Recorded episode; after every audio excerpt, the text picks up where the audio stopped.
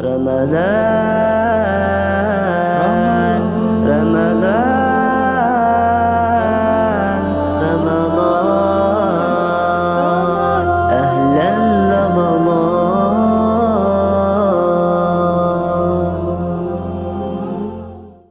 السلام عليكم ورحمة الله وبركاته. بسم الله الرحمن الرحيم. നഹ്മദുഹു വനുസ്വല്ലി വനുസല്ലി വാല റസൂലിഹിൽ കരീം അമ്മാബാദ് തിലാവ മജാലിസ് റമദാൻ ഇന്നത്തെ എപ്പിസോഡിലേക്ക് മാന്യ പ്രേക്ഷകർക്ക് വളരെ ഹൃദ്യമായ സ്വാഗതം. മർഹബംബിക്കും ജമിയ ഇന്ന് വിശുദ്ധമായ ഖുർആാനിലെ സൂറത്തുൽ ആദിയാത്ത് ആണ് നമ്മൾ ചർച്ച ചെയ്യുന്നത്. സൂറത്തുൽ ആദിയാത്ത്. അതിന്റെ ചർച്ചകളിലേക്ക് നമ്മൾ കടന്നു വരുമ്പോൾ വിശുദ്ധമായ റമദാനിന്റെ പതിനേഴാമത്തെ ദിനത്തിലാണ് നമ്മളുള്ളത്. ബദറിന്റെ സ്മരണകൾ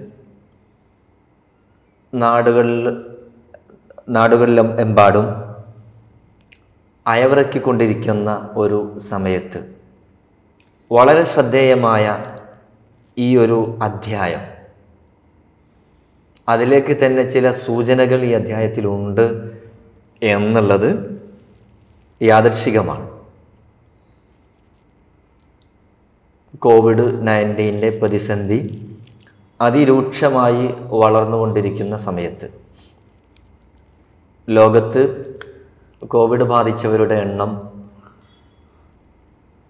പതിനാല് കോടിയും പതിനഞ്ച് കോടിയുമൊക്കെയായി റിപ്പോർട്ടുകൾ വന്നുകൊണ്ടിരിക്കുന്ന ഒരു സമയത്ത് നമ്മുടെ നാട്ടിൽ തന്നെ ജനങ്ങൾ പിടഞ്ഞു വീണ് മരിച്ചുകൊണ്ടിരിക്കുന്ന ഒരു സമയത്താണ് നമ്മളിവിടെ ഈ ഒരു ചർച്ചയിൽ പങ്കെടുക്കുന്നത് ഈ ഒരു വിഷയം നമ്മളിവിടെ സംസാരിക്കുന്നത്. അള്ളാഹു നമ്മുടെ നാടിനും നമ്മുടെ പ്രിയപ്പെട്ട സഹോദരങ്ങൾക്കും ഈ രാജ്യത്തെ പ്രത്യേകിച്ച് നമ്മുടെ ഇന്ത്യ രാജ്യത്തെ ജനങ്ങൾക്ക് മുഴുവൻ ഈ മാരകമായ രോഗത്തിൽ നിന്ന് പൂർണമായ രക്ഷ പ്രദാനം ചെയ്യട്ടെ ആമീൻ എന്ന് നമുക്ക് ദ്വാ ചെയ്യാം. മരണപ്പെട്ടുകൊണ്ടിരിക്കുന്ന സഹോദരങ്ങളുടെ കുടുംബങ്ങളോടൊപ്പം അവരുടെ ദുഃഖങ്ങളിൽ നമ്മളും പങ്കാളികളാവുകയാണ്. ഈ രാജ്യത്തിന്റെ കൂടെ നമ്മൾ ഈ ഒരു വേദനയിൽ കൂടെ നിൽക്കുകയാണ്. അള്ളാഹു വളരെ പെട്ടെന്ന് ഈ രാജ്യത്തിന് മോചനം നൽകട്ടെ. ആമീൻ എന്ന് ചെയ്യുകയാണ്. സൂറത്തുൽ ആദിയാത്ത്. മുത്തനബി സല്ലാഹു അലഹി വസല്ലമ തങ്ങളുടെ മക്ക ജീവിതകാലത്ത് അവതരിപ്പിക്കപ്പെട്ടിട്ടുള്ള ഒരധ്യായമാണ് ഇത്. അൽ ആദിയാത്ത് എന്ന് പറഞ്ഞാൽ കുതിച്ചു പായുന്ന കുതിരകൾ എന്നാണ് അർത്ഥം. സൂറത്തുൽ ആദിയാത്ത്. ഈ അധ്യായത്തിൽ അതിന്റെ ആരംഭ ഭാഗത്ത് കുതിരകളെക്കുറിച്ച് കാര്യമായി സംസാരിക്കുന്നുണ്ട്. അള്ളാഹു വളരെ അത്ഭുതകരമായ ഈ ഒരു ജീവിയെക്കുറിച്ച് സംസാരിച്ച് അതിന്റെ മഹത്വം പറഞ്ഞ് സത്യം ചെയ്തുകൊണ്ട് അദ്ധ്യായം തുടങ്ങുന്നത് കൊണ്ടാണ് ഈ സൂറത്തിന്റെ പേരും അൽ ആജിയാത്ത് എന്ന് വെച്ചിട്ടുള്ളത്. ചെറിയ രൂപത്തിൽ നമുക്ക് ആ സൂറത്തിനെ ഒന്ന് പരിചയപ്പെടാം. അൽ ആജിയാത്ത് യുദ്ധക്കളത്തിൽ കുതിച്ചു പായുന്ന കുതിരകളെക്കുറിച്ച് അവയുടെ മഹത്വം എടുത്തു പറഞ്ഞുകൊണ്ട് തുടങ്ങുന്ന ഒരധ്യായമാണ്. കുതിരകൾക്ക് വലിയ മഹത്വമുണ്ട്. ഇന്നും ലോകത്ത് വളരെ വിലപിടിപ്പുള്ള ഒരു മൃഗമാണ് കുതിര. പുതിയ കാലത്ത് യുദ്ധക്കളങ്ങളിൽ കുതിരകൾക്ക് പ്രസക്തിയില്ലെങ്കിലും ആളുകൾ അതൊരു വിനോദത്തിന് വേണ്ടി സഞ്ചാരത്തിന് വേണ്ടി മറ്റു കാര്യങ്ങൾക്കൊക്കെ വേണ്ടി ഇപ്പോഴും ഈ ഒരു മൃഗത്തെ ഉപയോഗിച്ചുകൊണ്ടിരിക്കുന്നുണ്ട്. കുതിരയെ കാണുമ്പോൾ തന്നെ അത് വല്ലാതെ ഒരു ആകർഷണീയത ഉള്ള ഒരു മൃഗമാണ്. അതിന്റെ ആകാര ഭാവവും അതിന്റെ പ്രത്യേകമായ ശാരീരിക പ്രകൃതവും ഭംഗിയും അതിന്റെ ശരീരത്തിലെ രോമങ്ങളും തലയുയർത്തി നിൽക്കുന്ന അതിന്റെ ഒരു വിജയഭാവവും കാലുകളിൽ ഉയർന്നു നിൽക്കുന്ന മൃഗം വലിയ ഒരു അത്ഭുതം തന്നെയാണ്. അതുകൊണ്ട് തന്നെയാണ് വിശുദ്ധമായ ഖുർആൻ ഇതിനെടുത്തു പറഞ്ഞിട്ടുള്ളത്. മറ്റൊരു സംഗതി ഇവിടെ നന്മയും സത്യവും സ്ഥാപിക്കപ്പെടുന്നതിന് വേണ്ടി നടന്നിട്ടുള്ള ധർമ്മസമരങ്ങളിലെ ഏറ്റവും വലിയ ഭാഗതയം നിർവഹിച്ചിട്ടുള്ള മൃഗമാണ് കുതിര. അവയുടെ തേരോട്ടം. അവ രചിച്ചിട്ടുള്ള വിരേതിഹാസങ്ങൾ. പുറത്ത് ചരിത്രം സൃഷ്ടിച്ച ചരിത്ര പുരുഷന്മാരെ പുറത്തിരുത്തി കുതിച്ചു പായുന്ന കുതിരകൾ. യുദ്ധക്കളങ്ങളിൽ അവ തീർക്കുന്ന ശക്തമായ മുന്നേറ്റങ്ങൾ. ഇതൊക്കെ തന്നെയാണ് ആ മൃഗത്തിന്റെ മഹത്വം വർദ്ധിപ്പിക്കുന്നത്. ബദറിന്റെ ഓർമ്മയുമായിട്ടാണ് നമ്മൾ ഇന്ന് ഒരുമിച്ച് കൂടുന്നത്. ബദറിന്റെ ചരിത്രം പറയാനും ഈ ഒരു മൃഗത്തിന് ഒരുപാടുണ്ട്.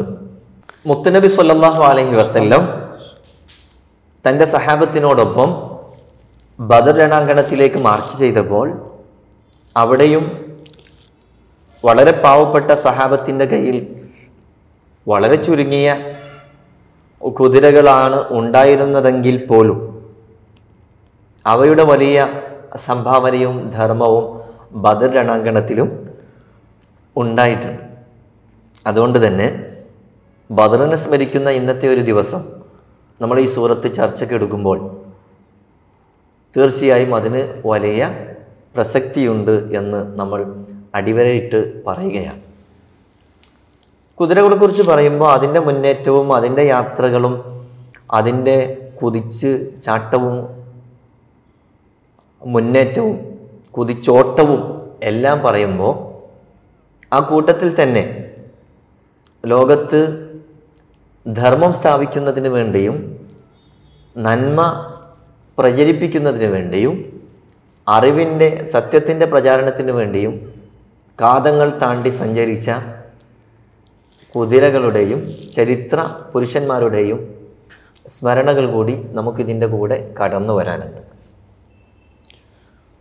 പുതിയ കാലത്തും നമ്മൾ വളരെ വിലപിടിപ്പുള്ള വാഹനങ്ങൾ കാണാറുണ്ട്. പഴയ കാലത്തെ വിലപിടിപ്പുള്ള മനുഷ്യൻ ഉപയോഗിച്ചിരുന്ന വാഹനങ്ങളാണല്ലോ കുതിരകൾ. അന്നത്തെ കാലത്ത് ഈ കുതിരകളെ അള്ളാഹുവിന്റെ വഴിയിൽ ഉപയോഗപ്പെടുത്തിയിരുന്ന ആളുകൾ ഉണ്ടായിരുന്നു. പുതിയ കാലത്ത് അതുപോലെ അതിനേക്കാളും വിലപിടിപ്പുള്ള വാഹനങ്ങൾ അള്ളാഹുവിന്റെ മാർഗത്തിൽ ഉപയോഗപ്പെടുത്തുന്നവരും ഉണ്ട്. അപ്പോൾ അവരും മഹത്വമുള്ളവരാണ് അതും പുണ്യകരമായ കർമ്മമാണ് ധർമ്മമാണ് എന്നുകൂടി ഈ അധ്യായം നമ്മളെ ബോധ്യപ്പെടുത്തുന്നുണ്ട്. എന്തായാലും നമുക്ക് ആ സൂറത്തൊന്ന് പാരായണം ചെയ്ത് കേൾക്കാം أعوذ بالله من الشيطان الرجيم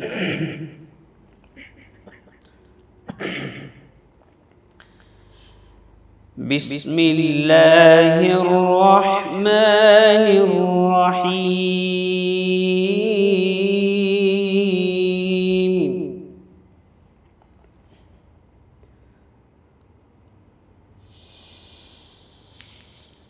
والعاديات ضبحا فالموريات قدحا فالمغيرات صبحا.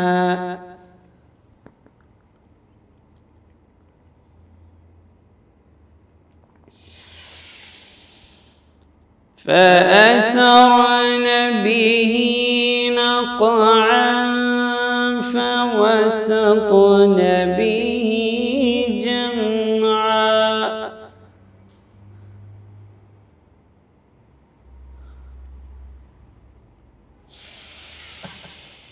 فأثرن به نقعا فوسطن به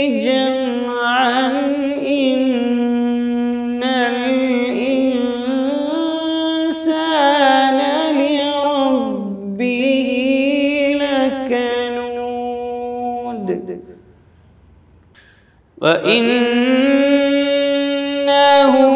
على ذلك لشهيد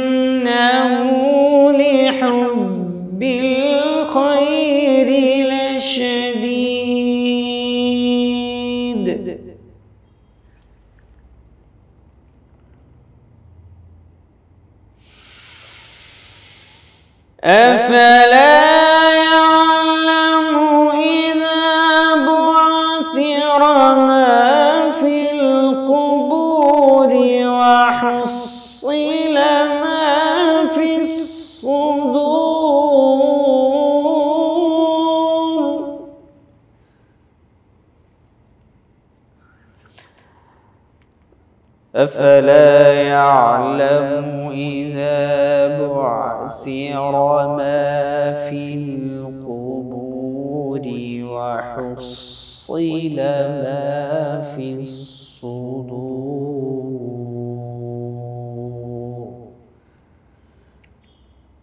إن ربهم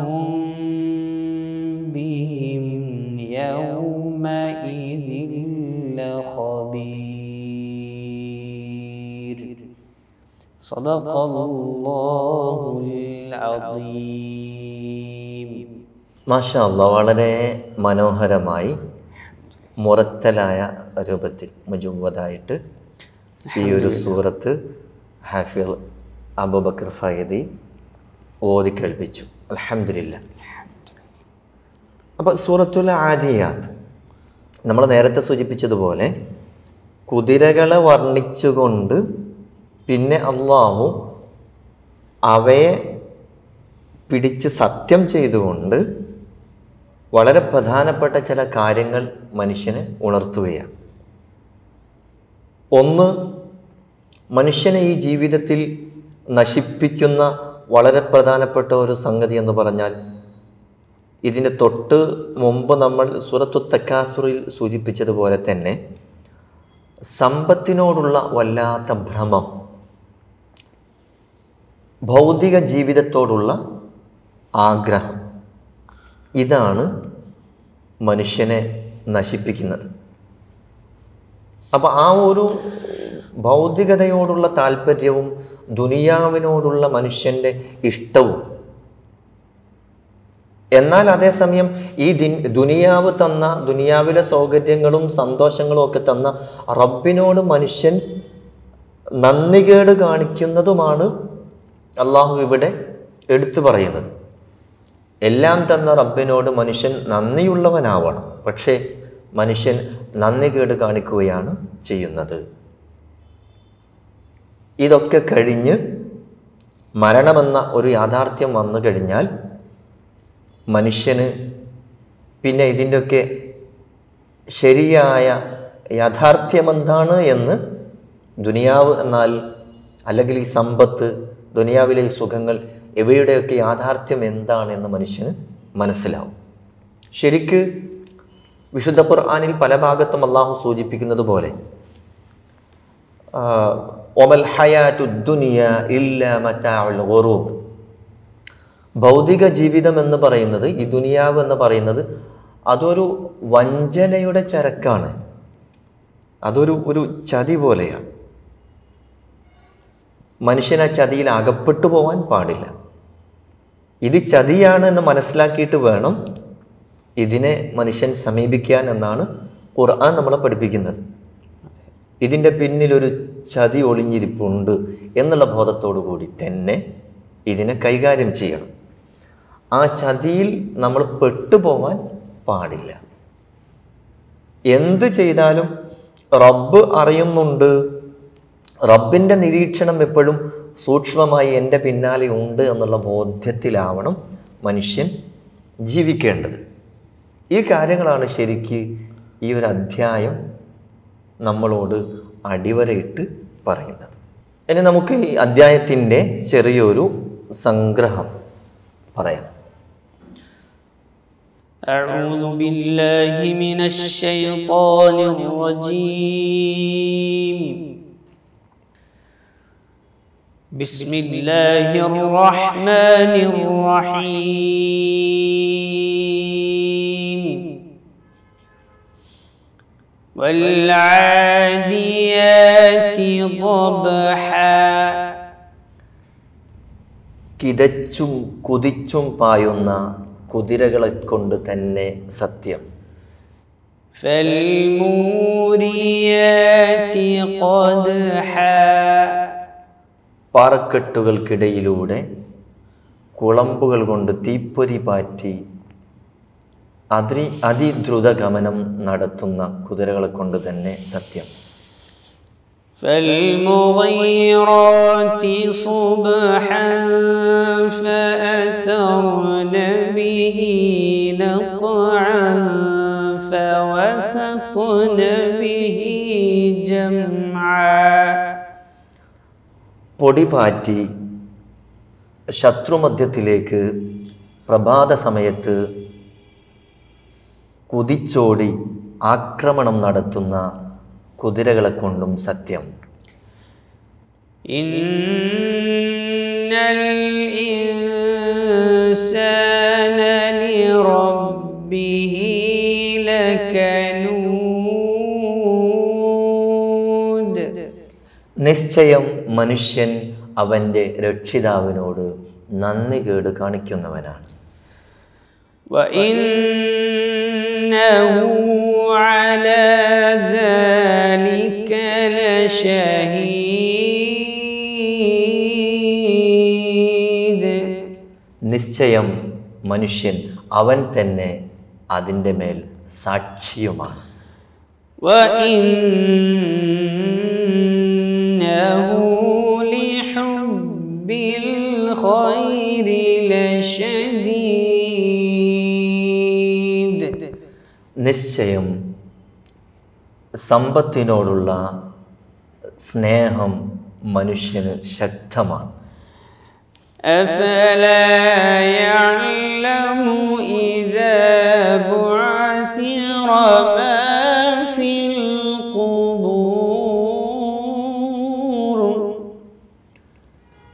ഖബറിലുള്ളത് പുറം തള്ളപ്പെട്ടാൽ അവൻ മനസ്സിലാക്കില്ലയോ?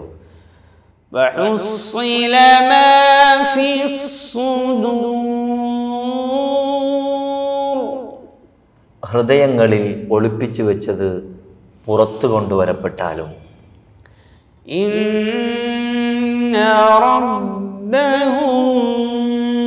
ബിഹിം യൗ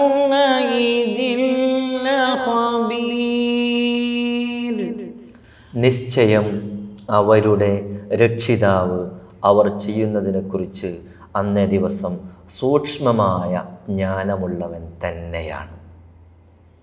ഇതാണ് സൂറത്തുൽ ആദിയാത്തിന്റെ ചെറിയ രൂപത്തിലുള്ള ഒരു സംഗ്രഹം.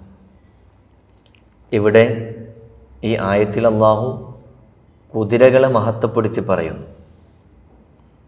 ധർമ്മ സംസ്ഥാപനത്തിന് വേണ്ടി ലോകത്ത് നടന്നിട്ടുള്ള മുന്നേറ്റങ്ങളിലും യുദ്ധങ്ങളിലും സമരങ്ങളിലുമൊക്കെ വലിയ ദൗത്യം നിർവഹിച്ചിട്ടുള്ള കുതിരകൾ അവയുടെ മഹത്വം വർണിച്ച് അള്ളാഹു റബുൽ ഇസത്ത് അവയെ പിടിച്ച് സത്യം ചെയ്തുകൊണ്ട് മനുഷ്യനോട് പറയുന്നത് മനുഷ്യന്റെ നന്ദികേടിനെ കുറിച്ചാണ് ഈ അനുഗ്രഹങ്ങളൊക്കെ അള്ളാഹു മനുഷ്യന് ചെയ്തിട്ടുണ്ടെങ്കിലും മനുഷ്യൻ അള്ളാഹുവിന്റെ അനുഗ്രഹങ്ങളെക്കുറിച്ച് ഓർക്കുന്നില്ല. ഇത് പറയുമ്പോൾ നമ്മളെക്കുറിച്ച് തന്നെയാണ് ഈ വർത്തമാനം. ഈ പറയുന്ന എന്നെയും കേൾക്കുന്ന നിങ്ങളെയും കുറിച്ച് ഇവിടെ സംസാരിച്ചു കൊണ്ടിരിക്കുന്ന നമ്മളെല്ലാവരെയും കുറിച്ചാണ് ഈ ഒരു സംസാരം അള്ളാഹുവിന്റെ വാക്ക്. നമ്മളൊക്കെ പലപ്പോഴും അള്ളാഹു നമുക്ക് ചെയ്തു തന്നിട്ടുള്ള വലിയ അനുഗ്രഹങ്ങളെക്കുറിച്ച് ഓർക്കാറില്ല. നന്ദി. അള്ളാഹുവിനൊരു നന്ദി വാക്ക് പോലും നമ്മൾ പറയാറില്ല. നമ്മൾ ശുക്ർ ചെയ്യാറില്ല. ഇതൊരു യാഥാർത്ഥ്യമാണ്. നമ്മൾ ഓർക്കേണ്ടതാണ് അള്ളാഹു നമുക്ക് തന്നിട്ടുള്ള സ്ഥാനമാനങ്ങളും ഭൗതികമായ ജീവിത സൗകര്യങ്ങളും അറിവും മഹത്വങ്ങളും എല്ലാമെല്ലാം അത് അള്ളാഹുവിന്റെ ഔദാര്യമായി നമുക്ക് കിട്ടിയിട്ടുള്ളതാണ്. ഈ ഔദാര്യങ്ങൾക്ക് എപ്പോഴും നമ്മൾ നന്ദിയുള്ളവരാവണം. നന്ദിയുള്ള അടിമയാവുക എന്നുള്ളത് ഒരു മനുഷ്യനെ അവന്റെ മഹത്വം വർദ്ധിപ്പിക്കുന്നതാണ്. അള്ളാഹു തന്ന അനുഗ്രഹങ്ങളെ മനസ്സിലാക്കി നന്ദി ചെയ്യാൻ കഴിയുക എന്നുള്ളത്. അൽഹംദുലില്ല എന്ന് പറയുന്നത് ഒരു നന്ദി വാക്കാണ്.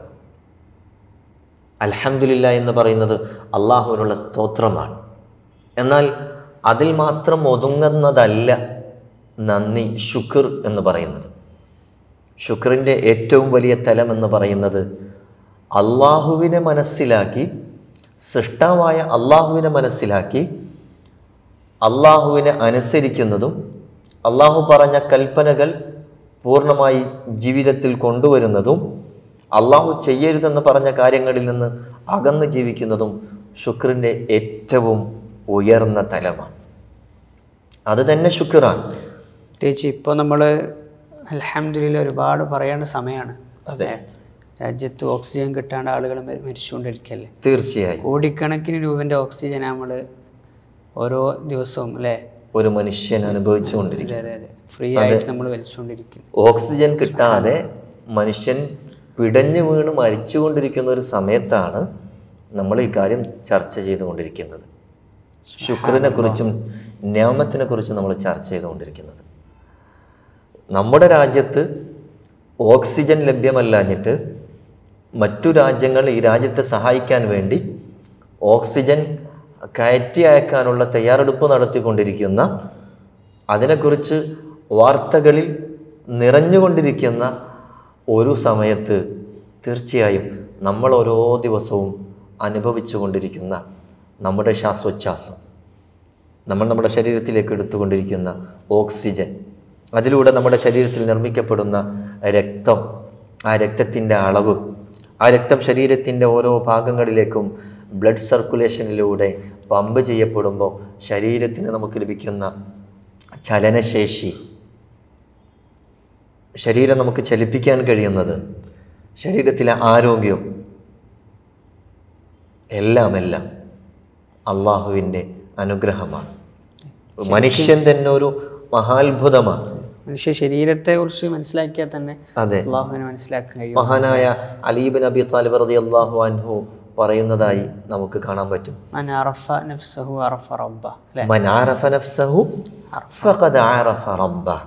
ആരെങ്കിലും സ്വന്തം ശരീരത്തെക്കുറിച്ച് ചിന്തിച്ച് മനസ്സിലാക്കിയാൽ തന്നെ അവൻ അവന്റെ രക്ഷിതാവിനെ കുറിച്ചും മനസ്സിലാക്കി എന്നുള്ളത് വലിയൊരു വാക്കാണ്. അതെ അതെ. നന്ദി കെട്ട മനുഷ്യൻ ഏറ്റവും ചുരുങ്ങിയത് സ്വന്തം ശരീരത്തിലേക്കെങ്കിലും ഒന്ന് തിരിഞ്ഞ് ചിന്തിച്ചെങ്കിൽ എന്ന്.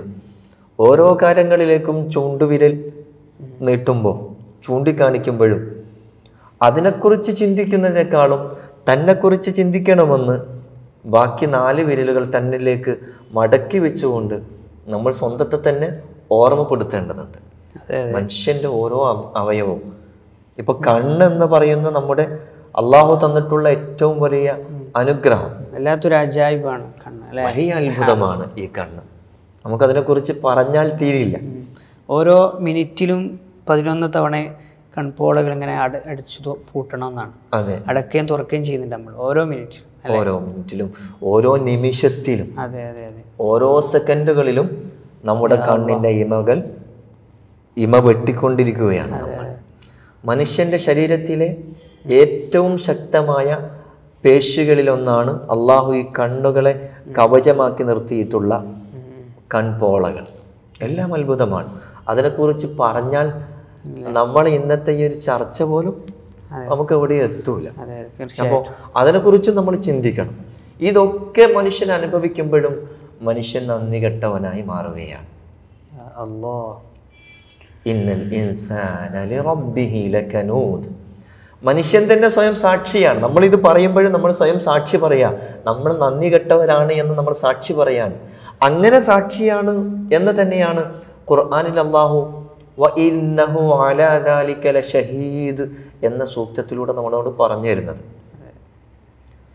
ഇതൊക്കെയാണെങ്കിലും മനുഷ്യന്റെ ഉള്ളിൽ അള്ളാഹു സൃഷ്ടിച്ചിട്ടുള്ള ഈ ദുനിയാവിനോടുള്ള ആഗ്രഹവും ഇതിനോടുള്ള താല്പര്യവും അടങ്ങുന്നുമില്ല.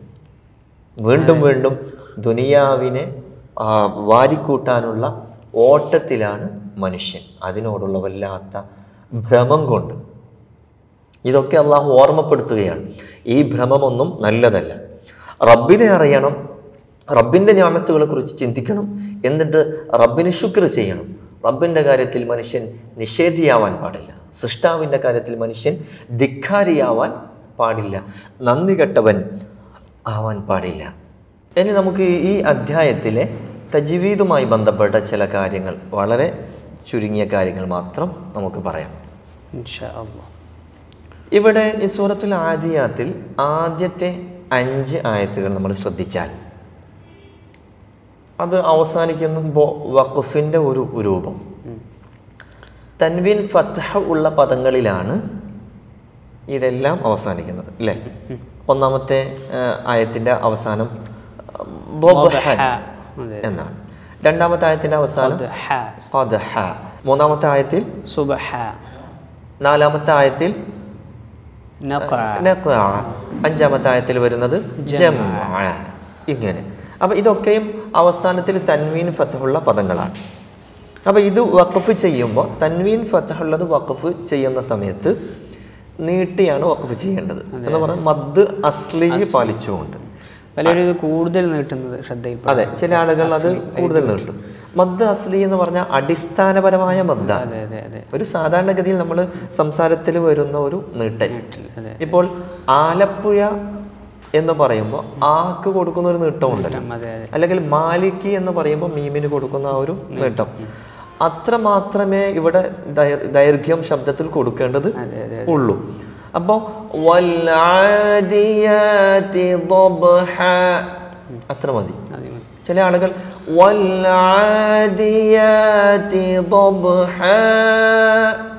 എന്ന് നിർത്തും. അങ്ങനെ നീട്ടേണ്ടത് ഇല്ല.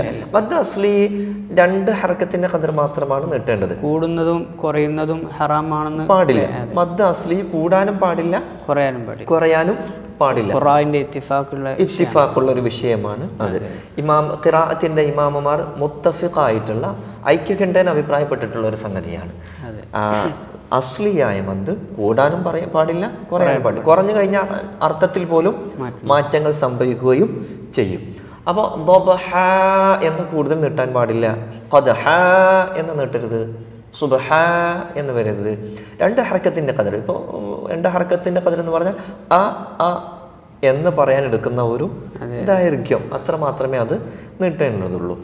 പിന്നെ ഈ തൻവീൻ ഫത്ത് വരുന്നിടത്തൊക്കെയും ഇങ്ങനെ ഈ ഒരു അടിസ്ഥാനപരമായ മദ് പാലിച്ചുകൊണ്ടാണ് വക്കഫ് വരിക. ഇത് കാര്യമായി നമുക്ക് ഈ അധ്യായത്തിൽ നിന്ന് മനസ്സിലാക്കാം. അവിടെ വഖഫ് ചെയ്യുമ്പോൾ പലരും വായ പൂട്ടുന്നൊരു സ്വഭാവമുണ്ട്. അതെ. അതെ. അതും അക്ഷരം മീമ് വരാൻ സാധ്യത ശരി അങ്ങനെ പെട്ടെന്ന് നമ്മൾ അത് പറഞ്ഞു കഴിഞ്ഞ് പെട്ടെന്ന് വായ അടിച്ചാൽ കഥഹാം സുബഹാം അത് കേൾക്കുന്നിടത്ത് തന്നെ ഒരു ഭംഗികേടുണ്ട് ഒരു മീം അവിടെ ചേർന്ന് വരുന്നത് പോലെ ഉണ്ടാവും അത് നമ്മൾ നീട്ടി വഖഫ് ചെയ്ത് ഓത്ത് അവിടെ നിർത്തി പിന്നെ വായ അടക്കുന്നുണ്ടെങ്കിൽ പിന്നെ അതിന് ശേഷം അതെ. അത് ഓത്തിലേക്ക് ചേർന്ന് വരാൻ പാടില്ല പാടില്ല അത് ശ്രദ്ധിക്കേണ്ടതാണ് അശ്രദ്ധമായിട്ട് ഓതുമ്പോൾ ചിലപ്പോൾ അങ്ങനെയൊക്കെ സംഭവിക്കാറുണ്ട് പിന്നെ ഒന്ന് ഇതിൽ ആദ്യത്തെ ആ, മൂന്ന് ആയത്തുകളുടെയും അവസാനം ഹ ആണ് വരുന്നത് ഹ ضبح قدح സുബ്ഹ ഹ. ശ്രദ്ധിക്കേണ്ട ഒരു അക്ഷരമാണ് അല്ലെ? പിന്നെ അത് കഴിഞ്ഞ് ബാക്കി രണ്ട് അക്ഷരത്തിലും ആയിനുമാണ് ഈ രണ്ടിന്റെയും മഹ്റജ് ഒന്നാണ്. ഒന്നാണ് അതെ. ഒരേ മഹ്റജിൽ നിന്ന് പുറപ്പെടുന്ന അതെ. ഹൽക്കിന്റെ മധ്യഭാഗത്തു നിന്ന് പുറപ്പെടുന്ന രണ്ടക്ഷരം. രണ്ടക്ഷരം ഹാവും ആയിനും ഈ രണ്ട് അക്ഷരങ്ങളാണ് ആദ്യത്തെ അഞ്ച് ആയത്തിലും അവസാനത്തിൽ വന്നിട്ടുള്ളത്. അതെ അതെ അപ്പൊ ഇത് രണ്ടും പറയുന്നിടത്ത് ശ്രദ്ധിക്കേണ്ടതുമാണ്. ഹ പറയുമ്പോൾ ഹ അത് ഹ എന്നായി പോകരുത് ഹാന്റെ ശബ്ദമാവാൻ പാടില്ല. ഹ ഹ കുറച്ച് പതങ്ങിയ ശബ്ദത്തിൽ കാറ്റ് വന്നുകൊണ്ടാണ് അതിന്റെ ഉച്ചാരണം. ഹ സാധാരണയുള്ള കെട്ടുള്ള ഹ പറയുമ്പോൾ വരുന്നതിനേക്കാളും കാറ്റ് ഹ പറയുമ്പോൾ പുറത്തേക്ക് വരും.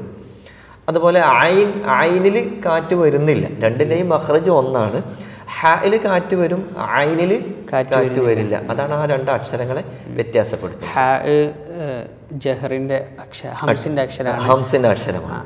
അയിന് ജഹറിന്റെ അക്ഷരമാണ്. ജഹറിന്റെ അക്ഷരവുമാണ്. ആ രണ്ട് വ്യത്യാസം. വ്യത്യസ്തമായ രണ്ട് സിഫത്തുകൾ ശബ്ദ സ്വഭാവമാണ് രണ്ട് അക്ഷരത്തിലും വരുന്നത്. ഒരേ മഹ്റജാണെങ്കിലും ആ രണ്ട് അക്ഷരത്തിന്റെയും ശബ്ദം വ്യത്യസ്തമാണ്. ആ വ്യത്യാസപ്പെടുത്തുന്നത് ശബ്ദ സ്വഭാവമാണ് സിഫത്താണ്. അപ്പോൾ ഈ കാര്യമാണ് ഇന്ന് ഈ സൂറത്തിൽ ആദിയാത്തുമായി ബന്ധപ്പെട്ട് നമ്മൾ തജ്വീദിന്റെ വിഷയത്തിൽ നമ്മൾ ചർച്ച ചെയ്തിട്ടുള്ളത്. കൂടുതൽ കാര്യങ്ങൾ ഇൻഷാല്ല അടുത്ത ദിവസങ്ങളിലുള്ള ചർച്ചകളിൽ നമുക്ക് മനസ്സിലാക്കാം. അള്ളാഹു തൗഫീഖ് പ്രദാനം ചെയ്യട്ടെ. ആമീൻ. ഇന്നത്തെ തിലാവ മജാലിസ് റമദാൻ ഇവിടെ സമാപിക്കുന്നു. ജസാക്കും അള്ളാഹു ഖൈർ അൽ ജസ വസ്സലാമലൈക്കും വറഹമത്തല്ലാഹി വാബർക്കാത്തു Ramadan Ramadan